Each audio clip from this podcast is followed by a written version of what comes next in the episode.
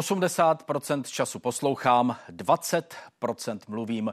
Popisuje svůj přístup světově uznávaný vyjednavač Adam Dolník. Prošel výcvikem u americké FBI i britského Scotland Yardu, pak ho požádali, aby jim výcvik zhodnotil a pomohl vylepšit. Postupy při vyjednávání popíše podrobně v sobotním Hyde Parku civilizace. V rozhovoru pro českou televizi mimo jiného říká, že osvobození rukojmích, které drží Hamas, stojí na prostřednících a hlavní roli hraje Katar. Trošku s nimi soutěží Saudská Arábie, ale ti kvůli zbližování se s Izraelem v posledních uh, měsících uh, a letech, tak nemají úplně dobrou pozici s Hamasem.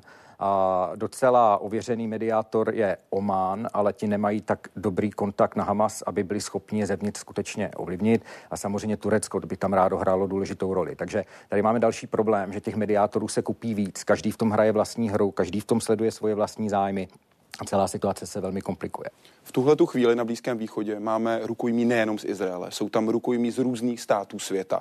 Ti zahraniční rukojmí budou podle mého názoru postupně propouštěni Eh, jako součást eh, propagandy, jako součást napravování velmi negativní reputace z toho šíleného útoku 7. října, eh, který šokoval celý svět. Takže svět bude postupně zapomínat na to, co se stalo, bude se soustředit na horor, který se děje v Gaze, který je taky příšerný a postupně Hamas bude ukazovat vlídnější tvář propouštěním nějakých západních rukojmích a tím si bude jakoby zavazovat politicky ty západní vlády.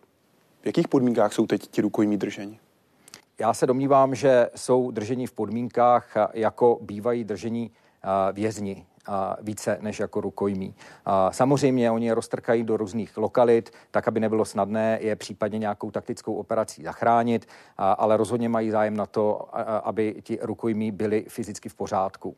Takže se o ně budou starat po té medicínské stránce, bude, bude tam jídlo a bude, ti rukojmí jsou velmi cení, takže se o ně bude Hamas starat. Když dojde k výměně rukojmích zajatců, jaký bude poměr zástupci teroristické organizace Hamas, Izraelci? Bude, bude to obrovský numerický nepoměr, zcela jednoznačně. Izraelci i proto, že zažili holokaust a jsou velmi citliví na život každého jednotlivce, na tu, na tu solidaritu, která tam je, a i proto, že každý Izraelec potenciálně je členem ozbrojených složek, tak je důležité pro morálku, aby, aby každý věděl, že se o něj budou starat, kdyby byl někde chycen tou druhou stranou. Tak, tak Izrael ve finále udělá obrovský ústupek a budou se měnit jednotky rukojmích za tisíce potenciálně lidí z vězení. Tady k tomu je ale zároveň důležité říct, že ta povaha těch lidí, kteří sedí v těch vězeních, tak taky není uniformní. A jsou tam tvrdí teroristé z Hamasu islámského džihádu, ale jsou tam i výrobci, kteří házeli kamením prostě na vojáky. Takže numerický nepoměr, ale, ale to je tak všechno. Jak dobří jsou vyjednavači Hamasu, podle vašich zkušeností? Hamas bude trpělivý v tom, co dělá, uh, nebude impulzivní, a ty kroky budou velmi, velmi strukturovaně z vrchu dolů instruovány. Aktuálně probíhající válce na Blízkém východě platí, že rukojmí jsou drženi velmi často z politických důvodů. Jak často teroristé využívají únosy právě proto, aby získali takovouhle výhodu? A jak často jde o snahu vydělat peníze?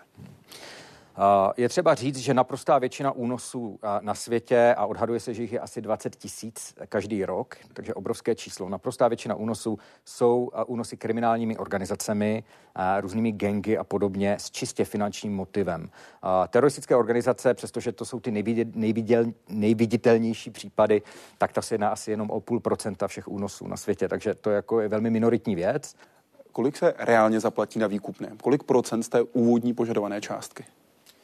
Na procenta bych řekl zhruba 8% z původní částky. A to, jaká ta částka je, to se opravdu nedá, nedá uh, říct globálně, protože někdy ty částky jdou skutečně do uh, stovek tisíc dolarů, a někdy i milionů, ale to jsou hodně výjimky. Velmi často právě protože většina rukojmích, kteří jsou těch, z těch 20 tisíc, jsou místní. Mm-hmm. A tam kolikrát se budete bavit o sumách, které, které jsou uh, ve stovkách dolarů. Ti únosci nemají nějakou jasně danou sumu, která stačí.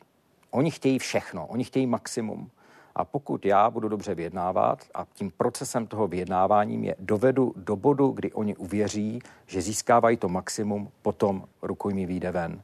Jaké má důsledky, pokud je unesený občan nějakého státu a vysoce představený politik vystoupí a řekne, já to řeším se svým například ministerským partnerem v tom daném státě. Nebo my jsme ochotní zaplatit tolik a tolik eh, korun, eur, dolarů. Jaké to má důsledky? To má naprosto detrimentální důsledky pro toho rukojmího, protože v ten moment ten rukojmí se stává symbolem státu, to znamená, že se najednou očekává, že ten stát se za něj postaví, to znamená, že požadavky budou směřovat na stát a tím pádem budou daleko vyšší, ambicioznější a bude trvat déle, než se nám je podaří stlačit zase níž. Takže tohle je zásadní problém. V ideálním případě by se vůbec eh, ten únos neměl dostat nikam na obrazovky. V ideálním případě bychom neměli dělat z rukojmích celebrity a tím zvyšovat jejich cenu. A v ideálním případě, když ty rukojmí se vrátí, tak by se neměli celebritizovat. Předpokládám i vůči budoucím uneseným, protože tím se zvyšuje i jejich cena. Přesně tak a i proto je velký důraz kladen na to, aby když se někdo dostane ven procesem zaplacení výkupného, tak aby toto zůstalo v utajení. Když to řekne politik, co je to za člověka? Když řekne to číslo. Když řekne, já jsem volal tady svému ministerskému kolegovi. Tak je to člověk, který není schopen dohlédnout dál než jeho vlastní nos.